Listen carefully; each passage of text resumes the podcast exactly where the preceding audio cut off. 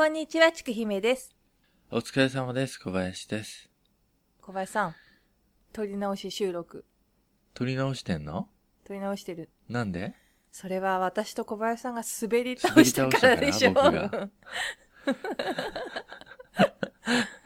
ねあれだよね、んあのさ、よくテレビのさ、中継とかでさ、あの、例えばさ、旅番組とかでさ、じゃあ、ひとっ飛びしようなんつってジャンプしてさ、着地してポパンってシーン変わるじゃん。あるある。わかる。わかる？うん、そんな感じで一週間ぐらい飛んだよね。あの、あの2回から。なかったことにした方がいいよ。もう、秒で消してほしいよ。うん。全然眠れなかったもん。あショックですぐ。滑りすぎて。私もこれどこに着地すんのかなと思いながら。ね。そうだよね、うん着地しなかったよね。すごい遠くの森の中にさ、ガサって入って、消えてったよね。着地地点ずれまくってたしあれ、は、今週末に撮り直そうって言ったからね。本当に。うん。そうそうそう。なんで、皆さん、すいませんね。あの、前回と前々回の、えっ、と、サミュエルとソロモンの会話、もう聞いてくれたかな、とは思うんだけど。ね聞いた、あとあれも見たよ。それでも夜明ける映画。あ、本当、うん本当パどうでした？ッチがやたら出てきた。パッチーが凌辱されまくってたなでしょ？くってる。でも、なんだろう。本当にさ、あ、ブラピ？ブラピなんだと思って。結構最近の映画なんだなって思った。びっくりした。よくあんな重いテーマ最そ近ね。うですよ。あれ多分ブラ、うんうん。多分ブラピがなんかね、関わってんすよ、制作に。そう。だからいいとこの役やりたい多分俺サミュエルやりたいわ。多分、企画みたいなのを、そうそうそうそう、企画みたいなのを持ってきたんじゃないかな、ブラピが。あれ、ブラピだっけ？なんか結構映画作ってんだよね。うん。うん。そう。あれ、映画でね、あの、まあ、見てない人いるかもしんないけど、だから見てほしいんだけど、ちょっといろいろ違ってんだけど、うまくまとめられてるし、あの、サミュエルのセリフなんかも僕が Google 翻訳使って訳したのと、まあ、大体変わんないっていうね。だからいい、いいかなと思う、見てもらって。あの、サミュエル5分ぐらいしか出てこないでも存在感やっぱあるよね、ブラピだからね。あるよ。あのね、一年も経たないであの後死ぬんだっていうね、現実。現実だとね。虚しみを感じるけど。うんあの、まあ、前回、前々回を聞いてくれた方はいいると思うからさ、復習はうん。あまりしないんだけど、まあね、先週の小林先生が今週は休みだってことで、まあ小林ナンバー2が彼に代わって第3回をおあ、なんかもう送りしたいと思います。先週の小林先生のクオリティじゃないってこと？先週の小林先生は、第3本目取った滑り倒したことによってちょっと死んだんだよ欠ですね。確か。あの後ね。死んでしま死んでしまって。うん。だから、皆さんはね、今教室にいてちょっとみんな座って。ね、座って。うん。僕が、教頭の小林が、皆さんにちょっと かちょっと偉くなってんじゃん。教頭教える頭だからね、教頭。レアキャラだから、ね。教える頭とか言って教頭だから。あ教える頭だよ。だって、学校内でさ、教頭先生見かけたらはぐれメタル並みにレアじゃん。ティーチャーヘッドでしょ。教頭先生って全然いなくないっすか？あの学校に。だ教頭を見つけたら、あの、ヒノキの棒で殴り倒すとすげえ経験値もらえますよ、きっと。うんそれぐらいいない？いない。教頭っていないよね。うんじゃあ、いないよ。だけど、僕はね、そう、あの、代わりに授業やんなきゃなんないから、あの続きでね、まあちゃんとな内容覚えてて、えっ、と、どこら辺までやったのかな？授業だとン。までやりましたね、今日。ティーチャーヘッド。あの、そ、うんあ、ソロモンまでやった。ということは、えっ、と、南北戦争の前あたりまでの話かな。うん。えっ、と、1700年代後半から1800年代中頃手前ぐらいまでだよね。うん。ちくひめさんちょっと座って、座ってる、ちゃ。んと聞いてね。大丈夫、大丈夫。窓から外とか見てないよあ、。座ってる？はい。そう好きな男子が体育やってるとことか見てない。大丈夫。すごいダサいね、その、なんか、その風景。さあ、違うクラスの好きな子の体育とか見なかった？嘘、見れんの？そんなの。すげえ眼力ない、眼力全然見えなくない？おっぱいが揺れてるとか遠くて。あ、そっか。おっぱいないもん男子見てたらおっぱいと関係ないか。引き締まった筋肉が。そっか。おっぱいある男子もいたけどね。僕の友達の高弘くんすごいおっぱいあったんだよ。すごい、あの、乳首がピンクだったのなん覚えてる。で知ってんの、うんはい。まあ、そんな話はいいんだ。あの、3回目。あのね、えっ、と、1776年に独立宣言。まあ、独立宣言の起草者の一人になったの、うんジェファーソンって人、有名な人いるでしょ？ジェファーソン。あの、うんうんうんうん20ドル紙幣札に今書かれてる人だけど。うん。彼ね、要は、うん。まあ、独立宣言してさ、まあ、人は自由だみたいな宣言あるでしょ？う。あれの、まあ、起案に関わった人なんだが、あの、うん彼はね、奴隷所有者だから、受けるよね。そうだ、ね。だから奴隷はそもそも入ってないっていそうねだよね。アメリカのこう、自由と超超皮肉な感じだよね。正義に。うん。だってその、そうそうそう。で政治家で奴隷持ってた人多いし、有名な人いっぱい。で、ジェファーソンなんか自分の奴隷、お女性奴隷に子供産ませたりしてるしね。うん。やってんだ、そういうこと。まあまあ、あの、その世界観でさ、あの、うん南北に大きく分かれて、西部開拓って言って僕ちゃんとそこ説明しなかったんだけど、西部開拓っていうのは、あの、土地を切り開いて畑作っていくんだけど、もともと誰の土地だったって話なんですよ、そもそもが。ネイティブアメリカ、インディアンの人たちの土地だもそう、んね。ネイティブアメリカンいるでしょう。そうそうそう。だから、そもそも彼らの土地を略奪して、そこの土地を黒人奴隷とかに耕させてたのが白人たちでしょう。で、そもそもアメリカ成立の当時から差別ってのもあって、結局人として数えられてない、あの、先住民族、あと、ただの労働力としての黒人奴隷、うんうんあと、ね、アイルランド系のあの移民とかもいたんですけど、うん。他の白人たちからは結構差別されてたんですよ。で、あの、その差別されてるアイルランド系の移民とかってのは結局、他の人をこう、蔑むというか、差別し、差別し、することによって、白人としてのこう、地位を確立しようとしてたわけですよ。そういう話しなかったんですけど、結局じゃあ誰を差別するかって言ったら黒人奴隷とかね。うんまあ、有色人種とかうんを結局下に見てたわけなんですけど、まあだから白人同士でもこヒエラルう、キーがあるなんて言うんだろうね。あの、地位の、地位というか、うんヒエラルキー、そう、それが出なかった、全然。うん。ヒエラ、ヒエラルキーがさ、あったわけ。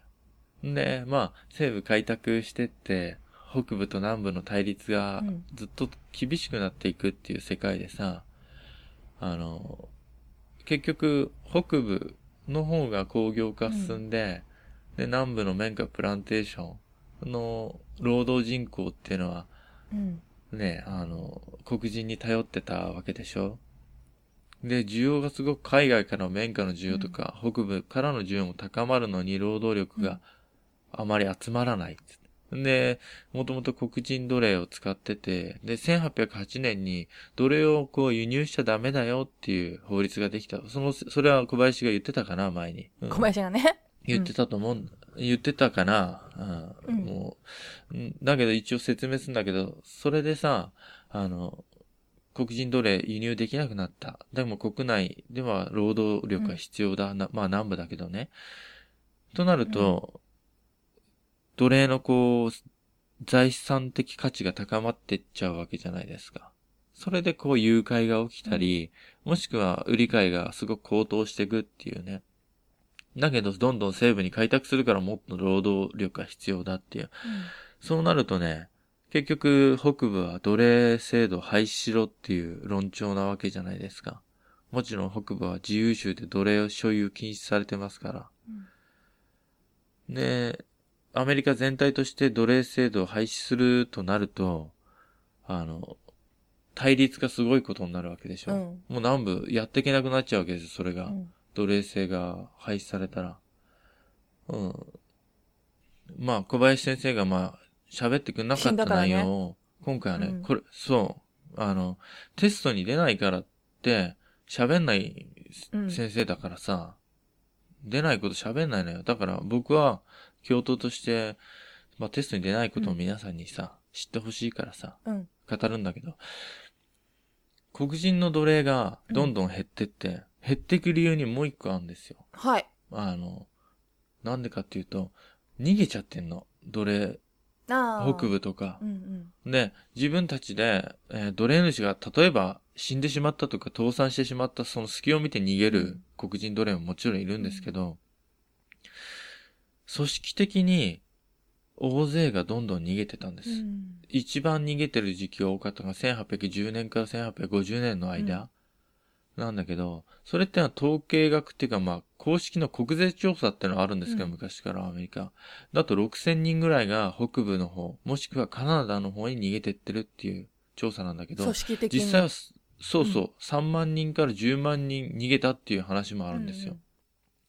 も、ものすごい数逃げちゃってるわけでしょ、つうことは、こんなの、どんどんどんどん逃げていくような管理体制だったのかって言ったら、そういうわけではないんですよ。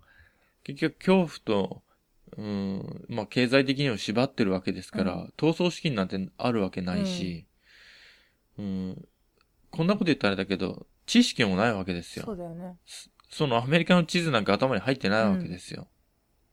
そそれがどうやって逃げられたのかっていう話があって、黒人をね、貨物として運べ、うん。あるルートがあったんですよ。そう。で、その貨物というのが、これがコードネームで、うんその貨物を運ぶのがコーディネーター、車掌って呼ばれるうん。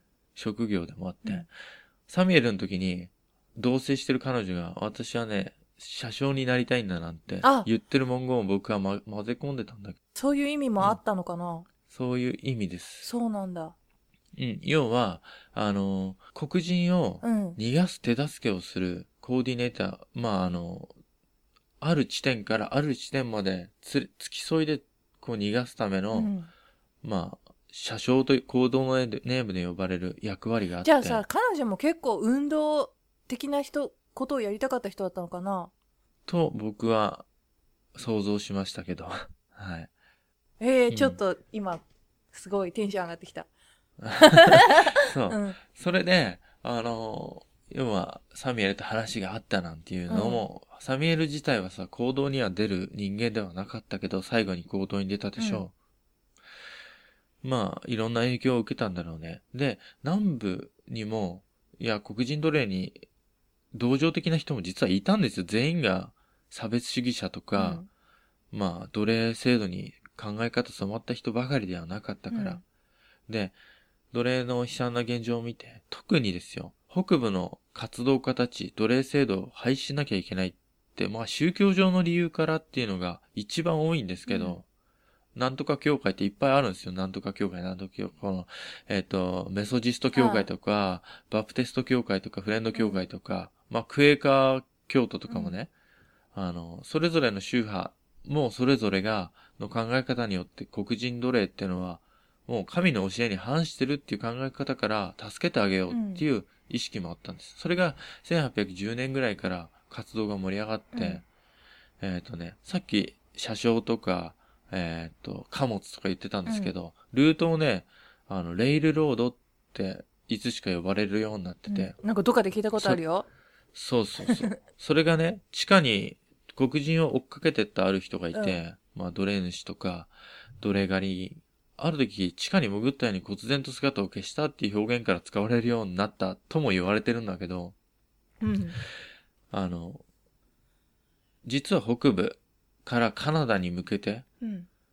奴隷を逃がすルートがものすごくあった。うんで、これはね、地下に鉄道を掘ってたわけではなく、うんそういう風に呼ばれている逃走ルートっていうのが地下鉄道って呼ばれていて、まあ、レイルロードって呼ばれてて、その組織全体を地下鉄道って呼ばれていた。うん。もしくは、後からそういう風に呼び名が付けられたんですけど、なんで、じゃあなんで逃走させる黒人たちをね、あの、その組織ってのは、そんな中二病的な、うん。なんて言うんだろうね、コードネームとか使ってたのかっていうと、あの、まあ、奴隷をこう逃がすっていうのは、1850年にすごい重罪になるんですけど、その前からね、うん罰則もあるし、あの、例えばですよ。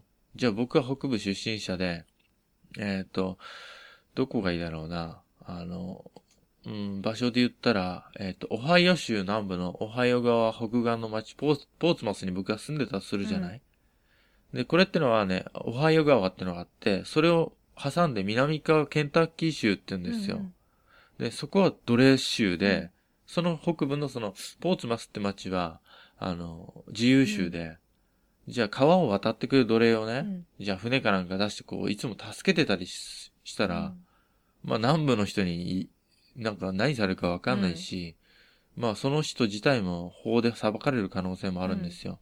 だけど、自分個人でやるのはかなり限界があるわけじゃないですか。うん。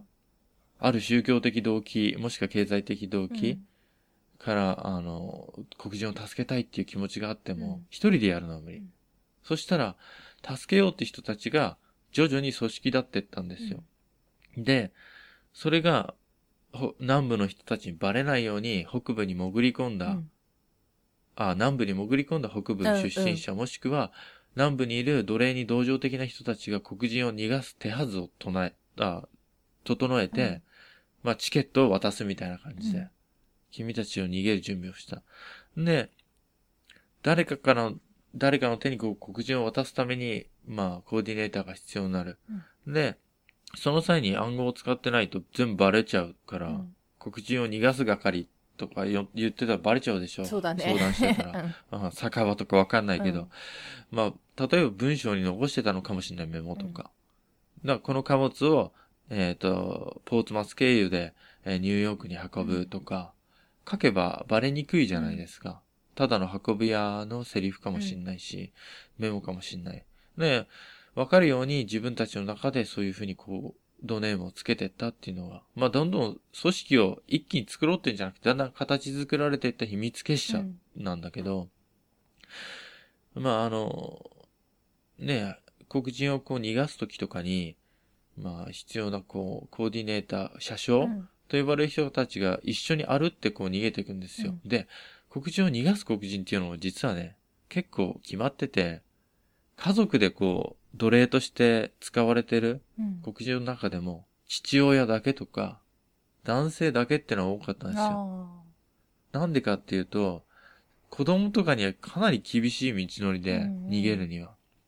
で、その逃が、逃げた父親たちが逃げた場所で生活を立ててお金を貯めーて、うん。呼ぶ？黒人、そう、奴隷であっうたん妻とか子供とかを買い取ることによってう、ん解放するっていう、なんて言うんだろう、公的に認められた手段によって解放する方が、なんて言うんだろう、後世にね、うん。自分たちの身分、もしくは子孫たちの身分に影響がないっていう考えてて、もちろん組織のある人物たちもそういうふうに考えてたから、まあ、ちょっと逃げられる人だけ、うん。労働力になる人だけ逃がすっていう手法を取ってたんだよ。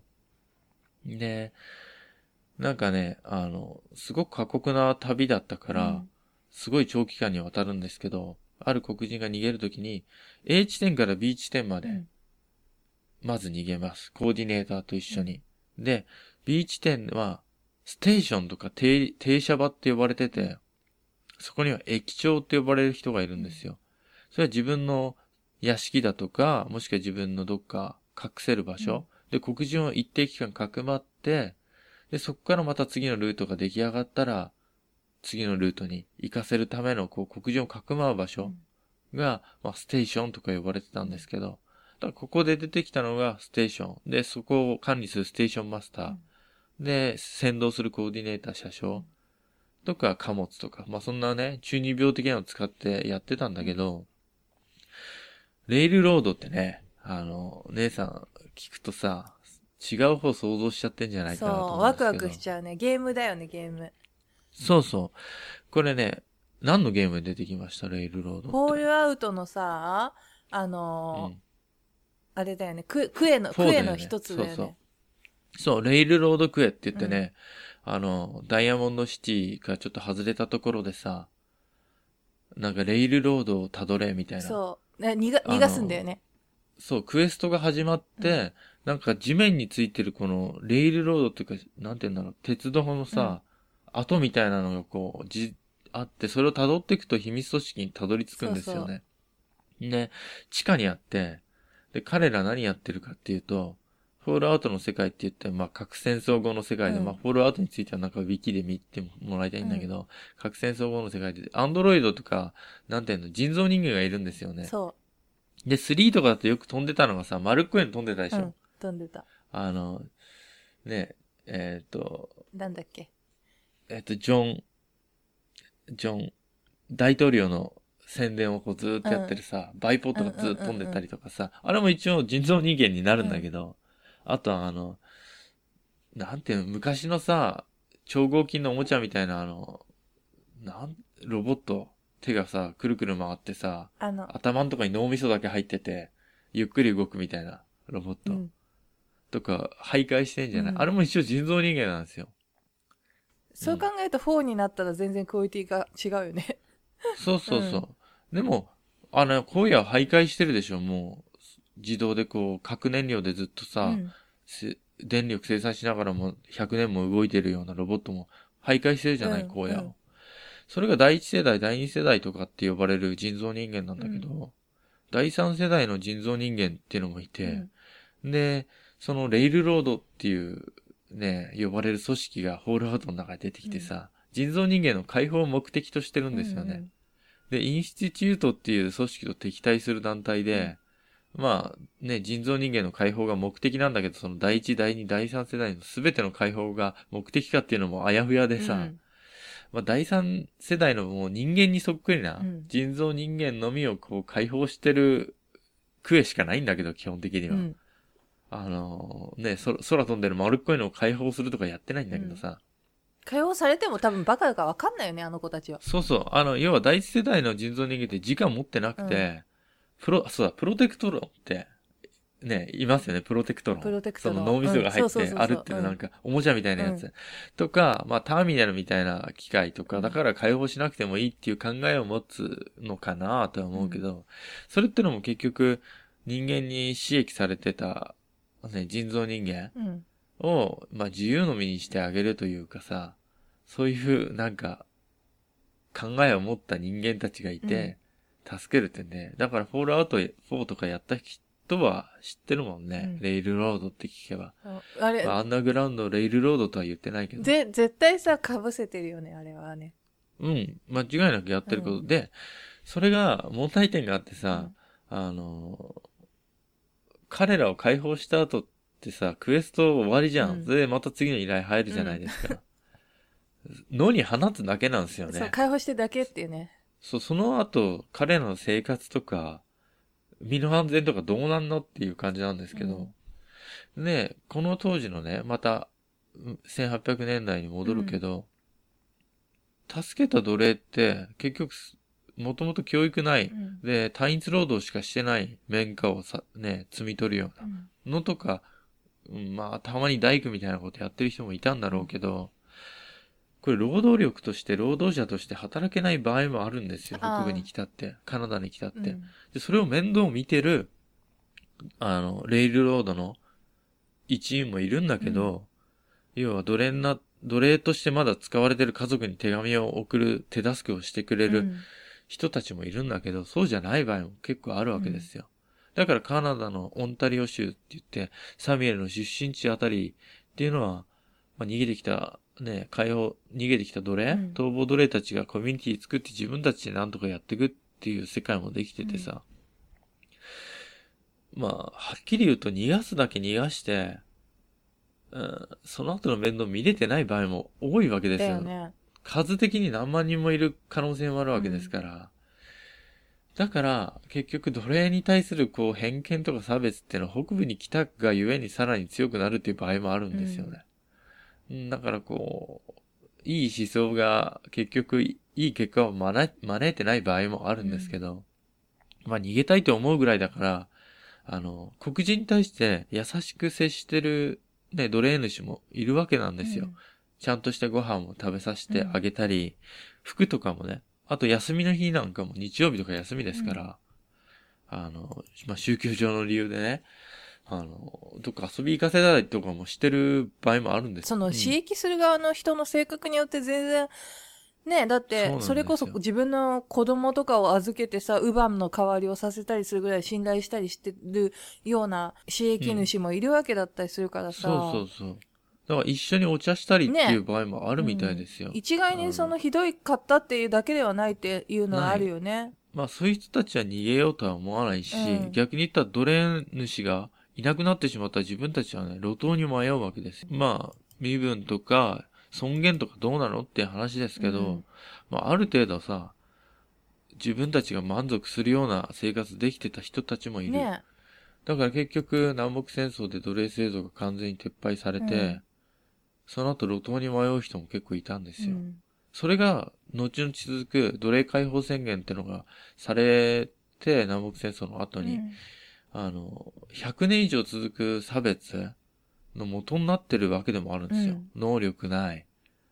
うん。もともとこう奴隷だから、こう、汚らわしいものっていううん感覚、そういうのが根付いてて、全然、だって1900、今第一第二次世界大戦後までずっと続くわけですから、その感覚ってのが。サミュエルのいた時代からほんと100年以上経っても。うんだから、北部に逃げてきた人たちの生活がどうなったかっていうのは僕はよくわからないんですけど、うん調べても。だからこう、ね、地下鉄組織、地下鉄道っていう組織は確かにあって、うん奴隷をどんどん逃がして、そのせいで奴隷の価格が高騰して、うん逆に残された奴隷たちってのは、さらに過酷な生活を強いられることにもなるんだけどさ、誰が助かってんだっていう話なんですよ。まあ全員を助けることはできなくて、結局一部しか助けられないっていうのは結局もともとそのアメリカ全体にある、うんまあ、根本の問題の解決になってないんですけどね。うん。で、現代で言うとさ、奴隷ってどうなのかなって思いますよ。労働者と奴隷はどっちが幸せなのかなとも思いません？富山社畜の小林さんが一番詳しいんじゃない？結局、労働者って自分で自分の生活を成り立たせなきゃいけないんですよ。うん誰も家用意してくんないし、ご飯を作ってくんないし、あの、貯金とかね、うんこれからの人生を自分でこう考えていかなきゃいけないのが労働者っていうか、うん普通のまあ人生なんだけど、でも奴隷ってそれしなくていいっていう部分もあるんです。人間って所属っていうのがあると安心するのと一緒で奴隷はもうそれが最たるものでうん。ご主人の所属であってうまいことハマればそれって本当に楽だと思うの楽だと思う。だってご飯とか、さ、うんそういった財政的な問題心配しなくて済むんですから。うんただそこの世界が全てでそれが崩れた時にどうなるかっていう問題はあるけどねそう。そうそう。だからサミュエル、ソロモンの時代は、実はそれが崩れる寸前の話なんだけど、ね、あの、結局奴隷の方が楽じゃない、現代社会に言うと奴隷の方が楽じゃないかってきっと思ってしまう人もいるかもしれない。うん。例えば、こんだけ働いて、こんだけ賃金安くて、うん。で、それでもいて国にいろいろ納めて、うん。自分の生活を自分でどうにかしなきゃいけないっていうのは、ね、うん。奴隷よりきついって思う環境にいる人も今実際にいると思うしさ、うんまあどうなるかなって社会は変わんないなっていうか、結局北部はそんな感じだったわけですよ。うん結局発展してたとしても一般人の労働者ってそんなに裕福じゃないですから、そもそも。逆に言ったらね、どまあこれが奴隷制度がいいのか悪いのかって話じゃなくてさ、まあ、そんな話。で、あの、まあ、この間の話と合わせてうん話したいなって思ってた。またゲームの話しちゃってもいいかな。うんあの、デトロイト・ビカム・ヒューマンっていう、今ね、あの、プレス4とかで出てるゲームなんだけど、うんあれって、まあ気になった方はね、ツイッターでデトロイトと、まあ DETR ぐらいまで入れれば、もうタグが出てくるわ、はい検索で。でみんないっぱいイライラストとか書いてるから、うんすごい面白いよ、ツイッターで見ると。うんこれがどんな話かっていうと、あの、1030 2038年のデトロイトの話なんですよ。これ北部ですよ。ねうんうん、工業地帯だったね。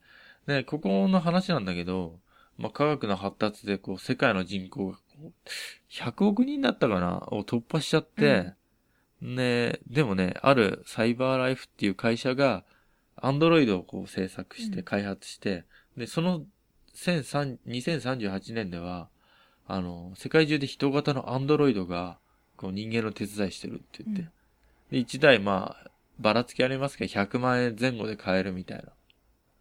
だから、知ってか知らずかこの1800年代の中頃、うん。だから2038年の200年前ぐらいに奴隷が売り買いされてた値段に近いんだけど、まあ、アンドロイドってもう何でもこなせて、うんで、感情はないんですよ、基本的には。うんでも人間と全く見た目も同じで、すごいいいですよね。イケメンのアンドロイドとか欲しくないですか？欲しいですね。うんう。ん。可愛がる、可愛がりそうですよね、姉さんとかすごい。超可愛がり。服とか買ってあがりとか、うん お気に入りにして何でも言うこと聞くけど穏やかでさ、うん。まあ、それ、その分、まあ、なんかこう、すごく発展していくんですよ。結局、車買うか、それより安いかな、ぐらいの価格で買えるわけですから、うんうん一家に一台。だけど、その分、そういった何でもできる、スーパーマンみたいなのがさ、世の中に増えると、何が増えるかって思いません？犯罪？とか、うん、優秀な人材ですよ、彼ら。乗っ取られちゃう？そう。あの、自分が働いてた一般人のうん人間のし、職業が奪われていく。そうそう。その分失業者、失業者が爆発的に増えるんですよ。だからアンドロイドにこう、仕事奪われた人っていうのはさ、うん。なんてデモみたいな、反アンドロイドみたいなうんデモとかやったりしてるんですよ。デモで世界が変わんのかって話ですけど、もうアンドロイドの方がやっぱりね、人よりこう能力上回っちゃってんですよね。いろんな面で。そう。うん替えが利かない仕事とやっぱ替えが利いてしまう仕事ってのがあって、うんまあ多分これデトロイドって場所がそうなんだけど、そうだよね工業地帯だから工業地帯だしね。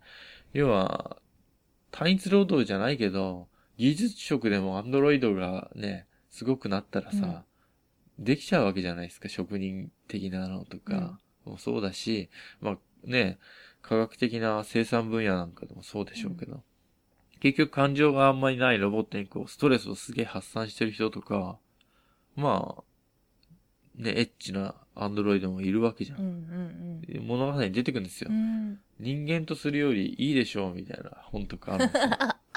セクサロイドだうん。セクサロイド的なね、のもあるし、まあ、うまくすごく共存してる人間もいるんですよ。うん。結局、あの、この200年前の1830年代の奴隷主と同じですよ。虐待する人もいれば、性的にいじめたりする人もいるし、あとは本当にうまく共存してる人もいるって言ってね。まあ、このゲームで描いてるのがすごい未来だけど、なんとなく似てさ、うん。それがさ、突然変異みたいな感じでソフトウェアの異常とか出んだけどさ、この人間的感情を宿してしまう。うん。じゃあこの奴隷の時代に合わせたら、もしかして自分には、例えばね、サミュエルみたいな考えを持った人の意見を聞いてさ、自分の人生があったんじゃないかって思う人もどんどん出てきたりとかもするし、もちろん区域とか体罰から逃れたいっていう本能的な一心でさ、うん。逃げたいっていう人もいるだろうし、要は自分たちの世界、自分たちの人生を構築しようとする人がどんどん増えるわけ。うん。それがアンドロイドも増えていくっていうよううなん。ゲームの話なんだけどさ、やってないのにこんなこと言っていいんだけど違うよって言われちゃうかもしれないけど、まあ、みんな気になったのにツイッター見てすごいなんか興味そそると思うよ。あとさ、うん。海外ドラマだけウエストワールドっていうのがあって、うんうんうん。それがなんか西部開拓時代の模したジュラシックパークみたいな、要はその西部開拓時代に住んでる人たちは全部アンドロイドで、そこにパークに訪れてそれを体感できるみたいなのがああるんだけど、それもなんかやっぱり結構こう、自我とのね、芽生えというかそういうの葛藤、アンドロイド側の何度も同じ日常を繰り返しているうちに自我がっていうところがネックになってて、あ。ああ、あれ、あれでしたっけ？なんか、殺される役のアンドロイドはなんか毎回殺さそう、れるみたいな。毎回殺されるみたいな。それでどんどんこう、やっぱソフトウェアの異常というか、うんあの、こんなこと、ひどいことって、あんのかなって思考を持ってしまう AI のロボットも出てくるって感じ？で、殺されても、なんていうのかな、死なないっていうか、自分の体の中からネジが出てきて自分が初めて人間じゃないってことがわかるみたいなのとか、あーそうそうそうそう。うん。だそもそもあれなのか。人としてそ生活、あ人として生きてるとみんなう、思ってる思わけ、ってる。植え付けられたっていうか作られた記憶の中で、うんテーマパークの中にいるひアンドロイドたち。そう、だから全部作られた記憶だってことも分かっちゃってっていうのとか、うんうん。それがなんか今シーズン1が、えっ、と、終わってうんシーズン2が今放送多分してるんだけど、それは日本テーマパークみたいな、な。サムライワールドみたいな、うん。ああ、ああ。それもやっぱりなんかあれかな、訪れた人が、アンドロイドが殺していいとかさ、多分なんか好きなことやっていいみたいな、うん。あれなのかな。あ、ちょっとそれ見たかったんですよね。忘れてた。ちょっとそれ見よそう。なんかでもこの間ちょっと盛大なネタバレをして今自粛してるんで、あんまり、う。いや、まあまあ、でも、僕はネタバレしても、されても全然同じように楽しめるタイプだから、私、全く気にならないんだけどさ。私逆に全部調べて、ラストまで調べて映画見に行く。あ、うん、でもなんかね、結末まで聞いてから見たいっていう人、僕の友達にいましたよ。私そのタイプなんだよね。じゃないと理解できないんだよね、その、なんていうの。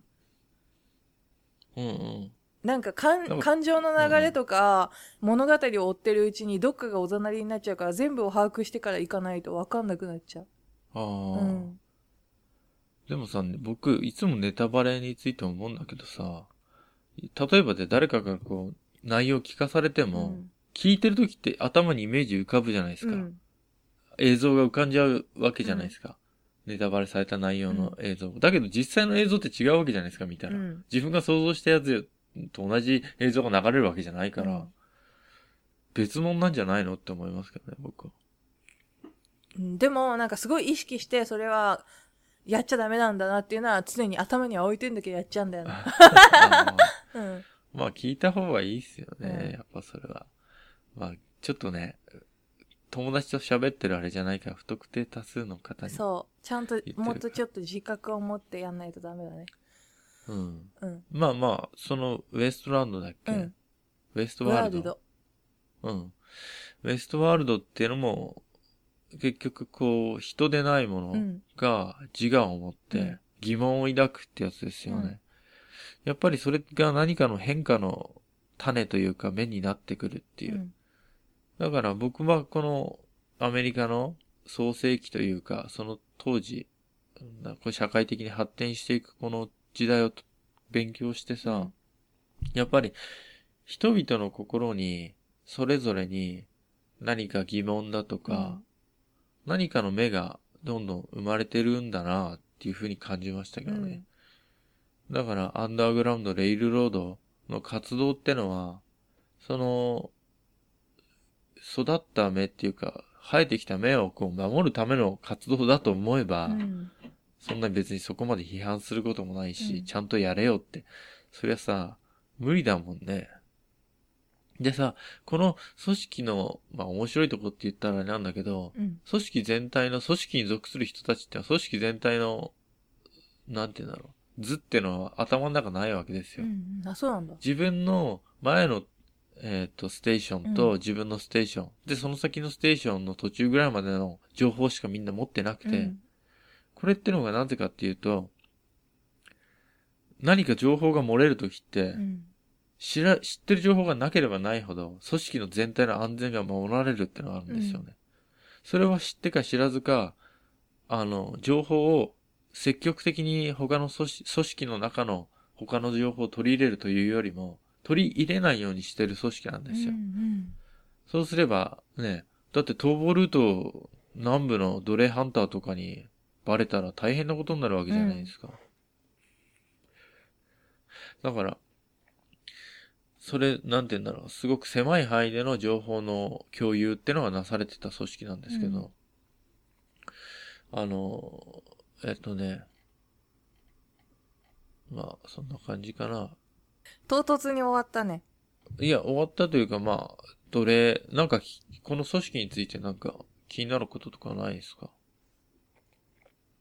うーん。それはやっぱだ男女関係なくさっきさ、うん。あのーサミュエルの彼女がやりたいって言ってたけど、男女関係なく関わってたの、それがね、まあ大体男性がほとんどですよ。うんコーディネーターなんて大変な仕事っていうか、それ。過酷だうし、ん。危険も伴うんで、うん。うん男性がほとんどじゃないですか。だけどね、ハリエット・タブマンって人がいるんですよ。うん。この人はね、あの、まあ、黒人のモーセとか女モーセとか呼ばれてんですけど、うん。これはあの、もともと奴隷の人で、うん。で、ある時チケットを手に入れて北部に逃げるんですよう。ん。それから、えっ、と、奴隷解放運動に身を染めていくんですけど、うん何度も北部南部を往復して、うん。たくさんのこう奴隷の人たちを逃がすっていう人なんだけど、女性ですね。うん。で、この人ね、今度2020年のアメリカの20ドル札うん。の表に描かれることになりました。あ、そうなんだ。初めての多分アフリカ系の人で、うん出身の人で黒人の女性が紙幣に描かれるんじゃないですかね。で、その裏は、奴隷、女性奴隷に、をはらませた、さっき言ったあの、ジェファーソンが裏、裏側ですよ。う ん。ねまあ、裏で、ううん、裏でも感謝しろよって思いますけどね。うん。まあ、アメリカの独立宣言の基礎、起案に関わった人ですから、うん紙幣には載るでしょうけど、まあ、ね、えーこの、ハリエット・タブマンっていうのは地下鉄道の、まあ、かなり有名な人なんですよ。名前が残ってる人の中で。うん。な名前が残ってる人は少ないですから、結構地下鉄道に関わってた人で。結局自分がやってたって身分がある人とか地位がある人が関わってることを隠してる場合もありますし、うん、彼女はね、あの、長生きしてますしね、うんだいぶ。あの、南北戦争の時はスパイとしても働いてたらしいですけどへえ、そうなんだ。北部南部の、ううんんまあかなり優秀な人だったんじゃないかな。うんまあそういう人もいる。だから女性でも例外はいるんですけど、うん多分だほとんど男性だったのかなって思いますね。